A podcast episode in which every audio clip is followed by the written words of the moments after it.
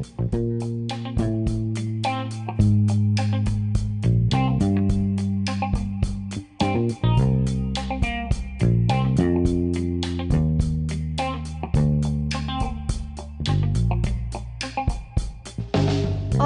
sejam bem-vindos e bem-vindas ao De Olho, o podcast da Minha Jampa. Eu sou Sofia, sou estudante de Letras Francês na UFPB e faço parte do time de mobilizadores da Minha Jampa. E aqui comigo eu tenho o Júlio. Oi, pessoal. Tenho Caio. Olá, gente. E Gerlan. Opa, gente. Então, a gente vai se apresentar, falar um pouco do objetivo do projeto, né, do De Olho. E eu queria saber se alguém aí se voluntaria. Eu. Então, gente, aqui quem fala é o Júlio, eu sou estudante de Relações Internacionais e nós vamos falar sobre o projeto de olho na Câmara Municipal de João Pessoa. Bom, a ideia principal do projeto é fiscalizar as ações dos vereadores aqui em João Pessoa e comunicar as principais pautas que foram discutidas e aprovadas por eles. Mas aí você pode pensar, tá, mas os jornais já não efetuam essa função? A gente bem que gostaria que os jornais efetuassem essa função tão bem, só que a mídia tradicional não consegue voltar 100% da sua atenção para cobrir o que acontece na Câmara dos Vereadores. Além do fato de que existem alguns portais e grupos que possuem um formato mais engessado, que é diferente da análise que a gente faz aqui, sem falar também no conflito de interesses entre o que os vereadores querem aprovar lá e a, os interesses da sociedade pessoense. E é aí que o projeto entra. Nós somos sete pessoas e diariamente nós assistimos às sessões plenárias, olhamos o site da Câmara e checamos as pautas e a ordem de votação do dia e ainda fazemos resumo das sessões para serem checados depois. É muita coisa, hein? Muito bom, Júlio. Mas só fiscalizar não resolve tudo, né? O que mais que o projeto faz? Pois é, Sofia. A gente percebe que existe uma barreira muito grande entre a política e o cidadão. Nem todo mundo tem tempo para se informar sobre a política local.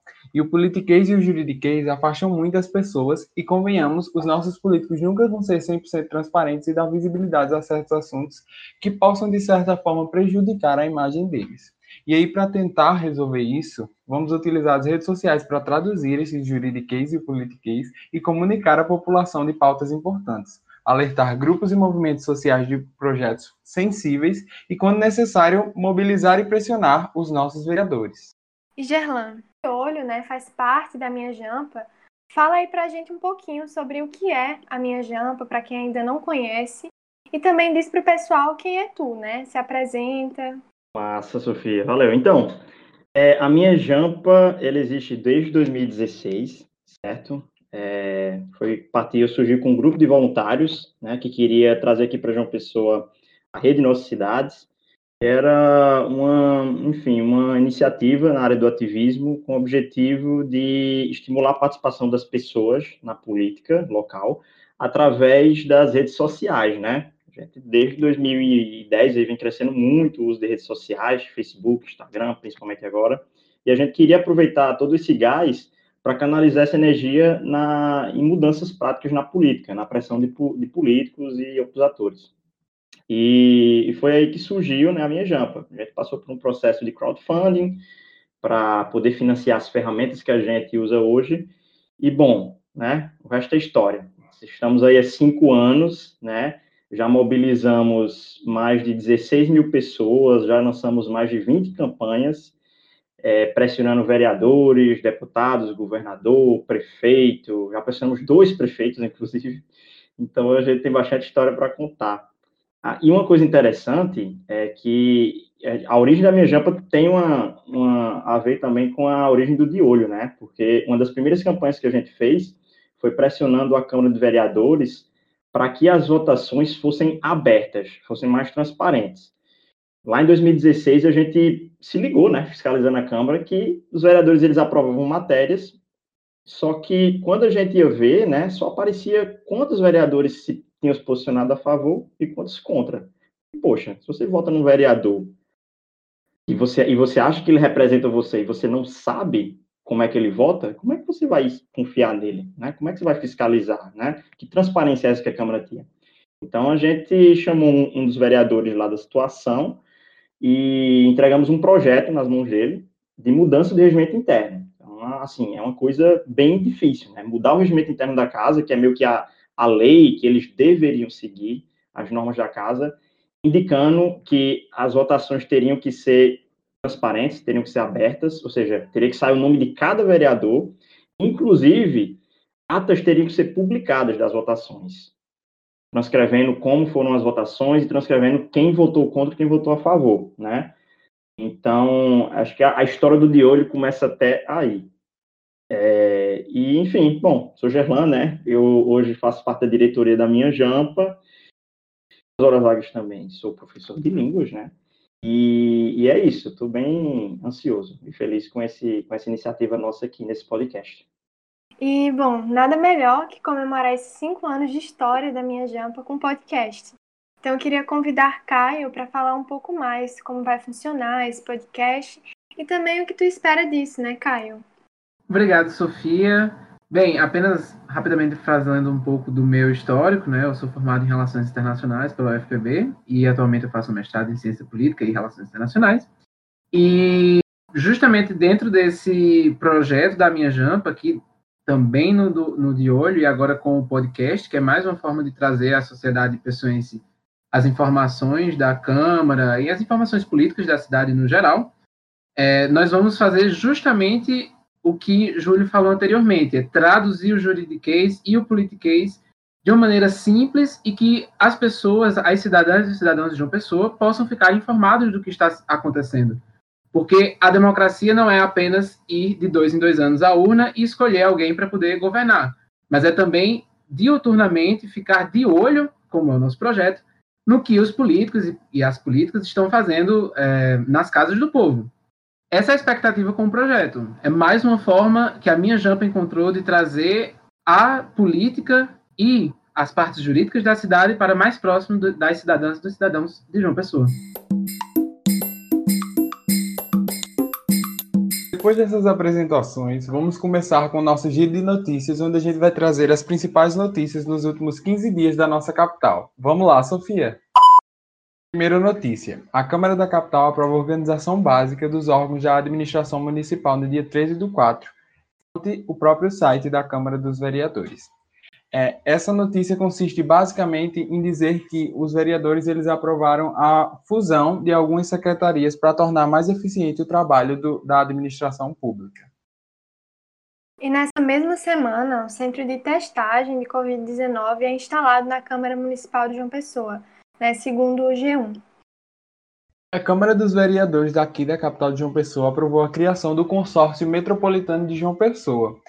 A fonte é, a própria, é o site da própria casa e consiste basicamente no consórcio que foi criado entre João Pessoa e os municípios da região metropolitana para fins de integração, tanto de políticas públicas quanto de atividade econômica. Segundo a política por elas, a Frente de Prefeitos relata a pressão de vereadores para comprar kit Covid, né? E fazem parte desta comissão a vereadora Elisa Virgínia, do PP, e os vereadores Bispo José Luiz, do Republicanos, o Coronel Sobreira, do MDB, e o vereador Carlão, do Patriota. E é importante ressaltar que esses medicamentos não têm comprovação científica para o tratamento contra o coronavírus. Agora a gente vai falar um pouquinho sobre uma PL que vem sendo discutida recentemente na Câmara e eu queria convidar Caio para falar um pouquinho sobre isso aí para a gente. Bom, é isso, né, Sofia? Falar um pouco desse projeto de lei que, na verdade, está em total consonância com as pautas defendidas por quem propôs esse projeto, que foi o vereador Carlos Henrique, alcunhado como Carlão na Câmara, e ele é do Patriota. E aí, rapidamente, dois pontos para poder se falar sobre esse projeto de lei. Primeiramente, o que é que ele, na verdade, propõe, né? É, nós sabemos que aqui no Brasil, as mulheres que sofrem é, violência, são violentadas, elas têm o direito ao aborto. E eu acho que é até interessante lembrarmos no ano passado né, do que aconteceu em relação àquela menina de 10 anos, em que houve uma grande pressão por grupos é, associados ao governo, inclusive da, da própria ministra é, do governo, para tentar evitar esse aborto que era legal para essa menina de 10 anos que foi violentada. Então, esse projeto de lei, ele está associado a isso. O que que ele prevê?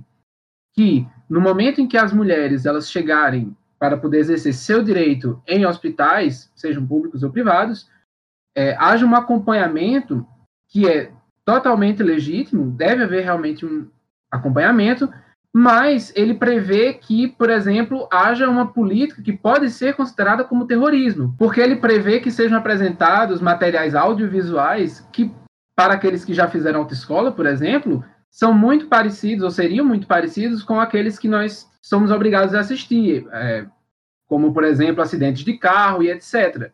Porque qual é a intenção disso? É gerar uma ideia de temerosidade ou de uma situação horrível para a mulher, com o intuito de convencê-la a não fazer o aborto.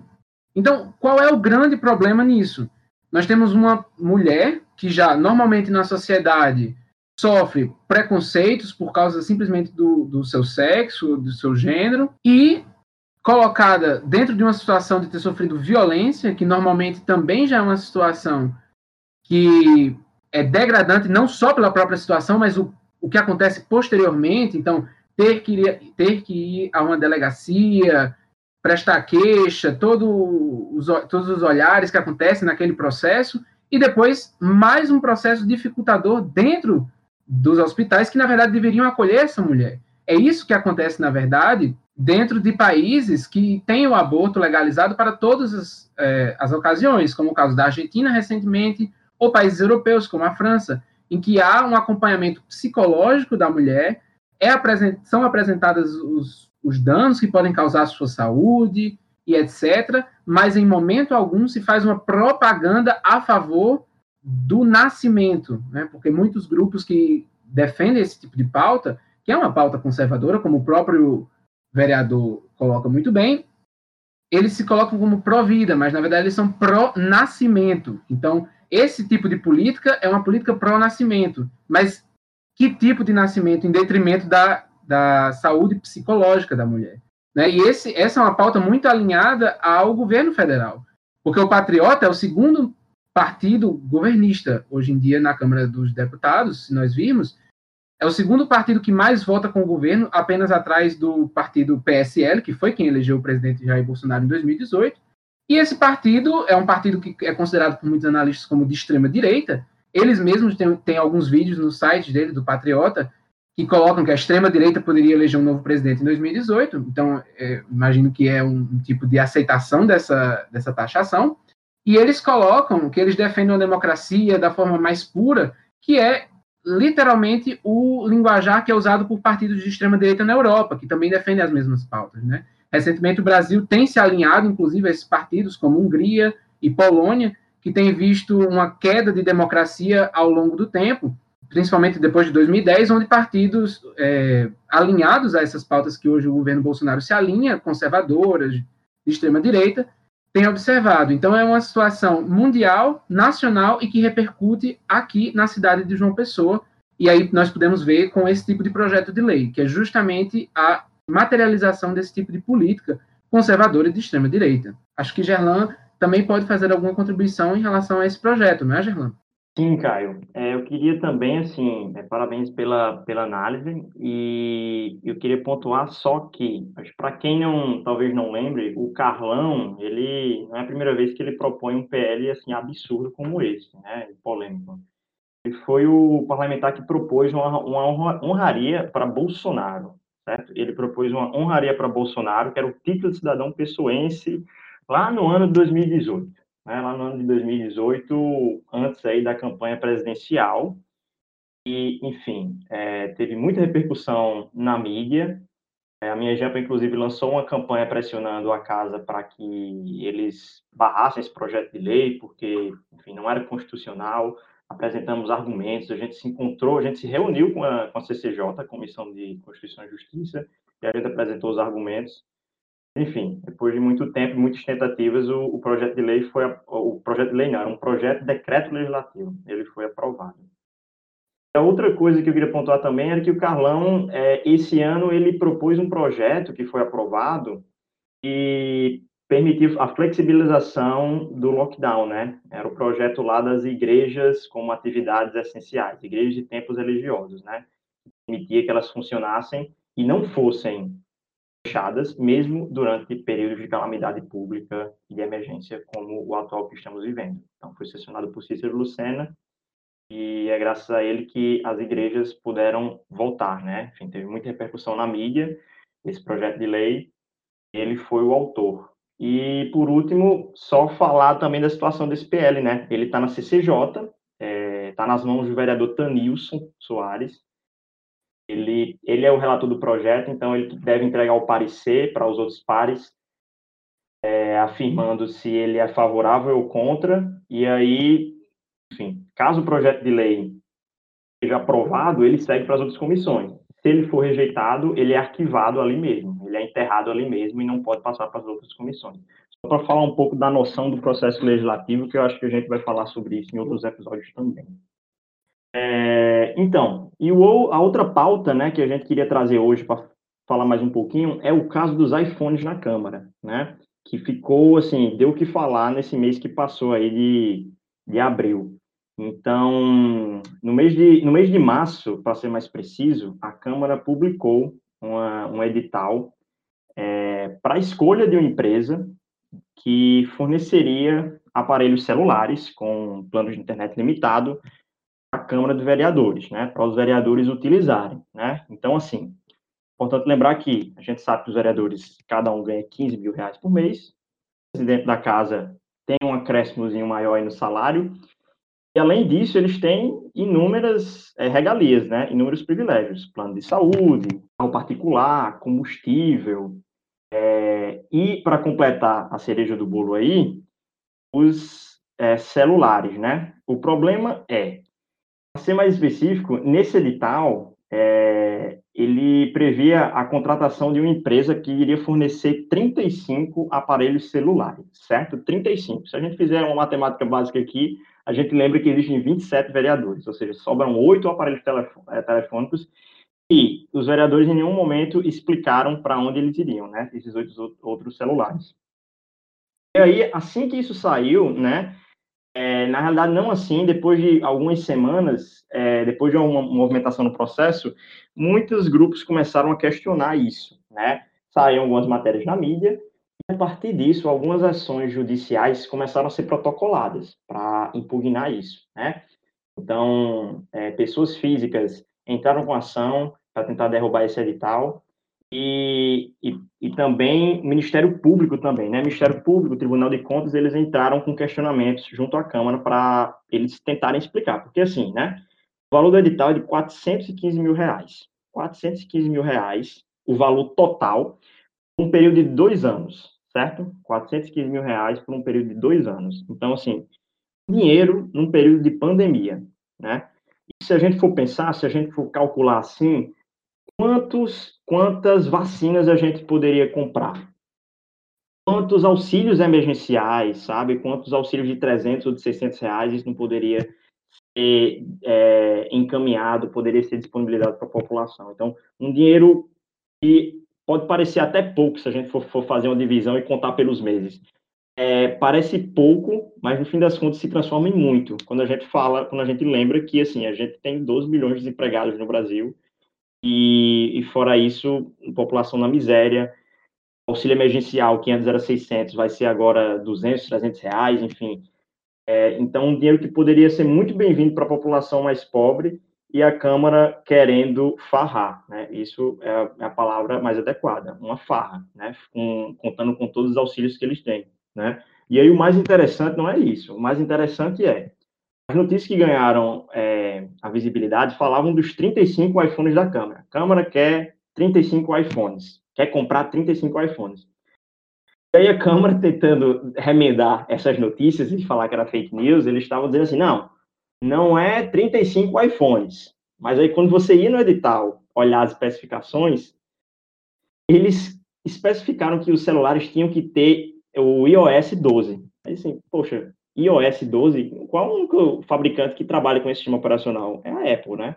Os iPhones. Então, eles queriam 35 iPhones e, e a outra desculpa que eles estavam utilizando era, bom, mas não é comprar, não é para comprar. A gente não quer comprar iPhone, a gente quer que a empresa forneça preste para a gente por um período e após esse período de dois anos a gente devolve. Enfim, não muda nada. A questão é, que a gente está falando é do gasto de 400 mil reais. Então, é, e a outra justificativa que a Câmara estava dando era, é, bom, e na realidade, essa é uma prática antiga, essa é uma prática antiga da Câmara. É, não é de hoje que fazem isso, desde a época que o presidente era Duval Ferreira tal, ou seja, é, às vezes a gente não tem noção do, da quantidade de privilégios que esses vereadores têm, né? Por vários momentos, os vereadores eles tentam, tentaram aprovar regalias, a, a sociedade se mobilizou, e esse foi um caso em que a sociedade se mobilizou, né? Além de ações judiciais, houveram pessoas que fizeram uma petição online e criaram um perfil no Instagram, que era o é, Comissão de Denúncia da CNJP, né? E eu, aí aqui na minha jampa, a gente trocou uma ideia com eles, a gente fez um grupo de trabalho para criar uma mobilização nessa área. Só que eles já tinham feito uma petição conseguiram mais de mil assinaturas, trabalharam bastante nas redes sociais. Assim, isso aliado a essa pressão judicial, né, e essa essa pressão da mídia fez com que a Câmara recuasse, né? Então, primeiro a Câmara adiou o, o edital e, por fim, eles acabaram por suspender o edital, né? A gente sabe que na Câmara as coisas às vezes funcionam assim, às vezes eles suspendem para na calada da noite, quando eles estiverem prestes a entrar de férias, eles aprovarem isso é, as, as, as, vésperas né, de um Natal, as vésperas das férias. Por isso que é importante a gente ficar atento. Mas eu gostaria de trazer essa. É importante falar disso porque é um exemplo de mobilização social, né? Por mais que a gente não tenha ido na rua, por mais que a gente não tenha ido estender uma faixa lá, a gente conseguiu se fazer presente nas redes sociais, a gente conseguiu utilizar o aparato aí do judiciário para impedir um absurdo desse, né? Então, é isso. Assim, é, Caio, você tem mais alguma coisa para comentar aí sobre essa farra dos iPhones? Sim, Gerlan, rapidamente. Lembrando, na verdade, trazendo o comentário que eu fiz anteriormente em relação ao projeto de lei do aborto e to o total alinhamento que ele tem com a pauta identitária e do conservadorismo do, do vereador, essa é um contraponto, na verdade, é né? uma contradição muito grande de uma Câmara que tem muitos partidos que são se auto-intitulam de direita e muitos vereadores que se colocam como de direita e etc. E isso dentro de um espectro no país que se fala já há algum tempo de corte de gastos, de austeridade fiscal. Então se fala muito em cortar despesas, em, em usar a máquina pública, o financiamento público de uma maneira mais consciente, etc sobretudo quando se coloca uma situação pandêmica, que é a que está acontecendo agora, onde tem, se nós já tínhamos prioridades, né, onde alocar mais esse dinheiro anteriormente, hoje nós temos muito mais, e é muito claro, né, compra de vacina, é, de vacinas, de kit de intubação, de outros remédios que sejam necessários dentro dos hospitais. Então, nós temos uma contradição muito grande entre partidos de um espectro político da direita, que normalmente se dizem mais austeros de maneira com, a, como eles usam o dinheiro público, mas isso fica somente na fala ou no santinho, né, para poder ir lá votar na urna em, em 2020, porque quando chegam na Câmara eles querem só perpetuar privilégios, e isso com o dinheiro público, né, então é muito fácil ter um iPhone, um telefone que hoje em dia custa 6, 7 mil reais, muito acima de um salário mínimo, que já não é, dá para as contas do final do mês do, do, da população no geral, né, com gás subindo, com gasolina subindo, e aí os vereadores que já ganham 15 mil reais, 15 vezes mais do que um salário mínimo, que de novo já não consegue cumprir as contas do final do mês de um cidadão ou da cidadã média da cidade, querendo luxar com o dinheiro público. Né? Então, assim, é uma grande contradição. Então, no meu site, no meu Instagram, eu defendo é, austeridade fiscal, corte de gastos, não vou financiar mais remédio na, na, na, farmácia pública, no hospital público, mas eu tenho que ter meu iPhone para poder fazer minha live no Facebook para minha base. Então, esse, é, são dois projetos que mostram, de um lado, um alinhamento muito forte às pautas que eles defendem, e do outro lado, a contradição. É a mais pura política brasileira, né? É, cara. E é, é perfeito isso que você falou, essa contradição, cara, porque assim quando você olha para os vereadores, né, é uma coisa que é importante falar também é que alguns, depois dessa pressão toda, alguns vereadores, eles foram na mídia, sabe? Eles se pronunciaram e se prontificaram, dizendo que iriam recusar, né? Não, vou recusar o aparelho, porque vou recusar o aparelho, porque, enfim, eu já tenho, já tenho um plano pessoal tal. Acho que seis vereadores, acredito. Tiago Lucena, é, Tarcísio Jardim, Marcos Henrique, né? Já tínhamos pronunciado desde o começo, e, e outros três que, eu, que a minha memória está falhando aqui.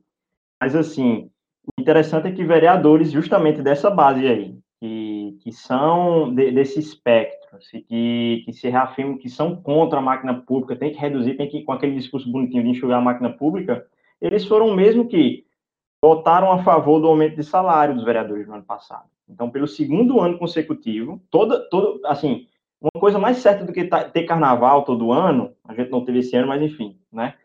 Pré-pandemia faria sentido. Uma coisa mais certa do que ter carnaval todo ano é vereador no final do ano tentando votar é, aumento de salário ou empurrar algum, algum pacote presente aí de benefícios para ele. Então, desde 2009, 2009 aconteceu isso, os vereadores tentaram votar aumento de salário do vereador, a gente fez campanha, foi na rede pressionar, pressionar eles, a gente foi ao vivo na Câmara lá pressionar, suspendemos, né, graças à pressão de muitas pessoas. O ano passado foi a mesma coisa, rolou inclusive a ação judicial é, protocolada, né? Enfim, é, a toda hora eles estão querendo é, encher mais o bolso, né, de, de regalias. Mas isso se contradiz. E, e, assim, são vereadores que no Instagram eles desativam comentário em página, desativam stories para ninguém, para ninguém expor eles, sabe? Para ninguém comentar e, e rebater coisas e que ficam caladinho, né? Quando chega, quando esse tipo de pauta tá, tá, tá rolando. Porque, ok, você, talvez um vereador ele não consiga barrar aquilo ali sozinho, sabe? Mas ele tem que, o que a gente espera de um vereador é que não só que ele negue um, um benefício como esse, mas é que ele convença os outros pares, é que inclusive ele exponha, né? Ele exponha. Ele não é vereador para estar tá amiguinho ali do, da, dos outros vereadores, não.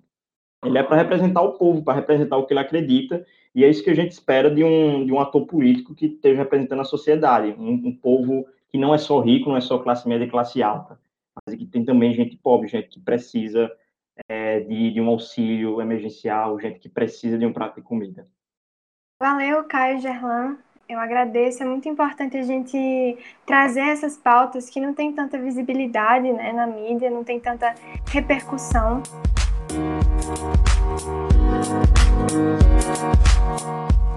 Se você está nos ouvindo até aqui, a gente espera que vocês se encontrem com saúde, usando máscara, né, obedecendo aí as regras de isolamento e dizer que a gente chegou no momento final do nosso primeiro episódio. É, queríamos convidar vocês para os próximos, né? A gente está preparando muitas novidades para todos vocês. E eu me despeço por aqui, muito feliz por gravar, né, finalmente o primeiro episódio aí do De Olho.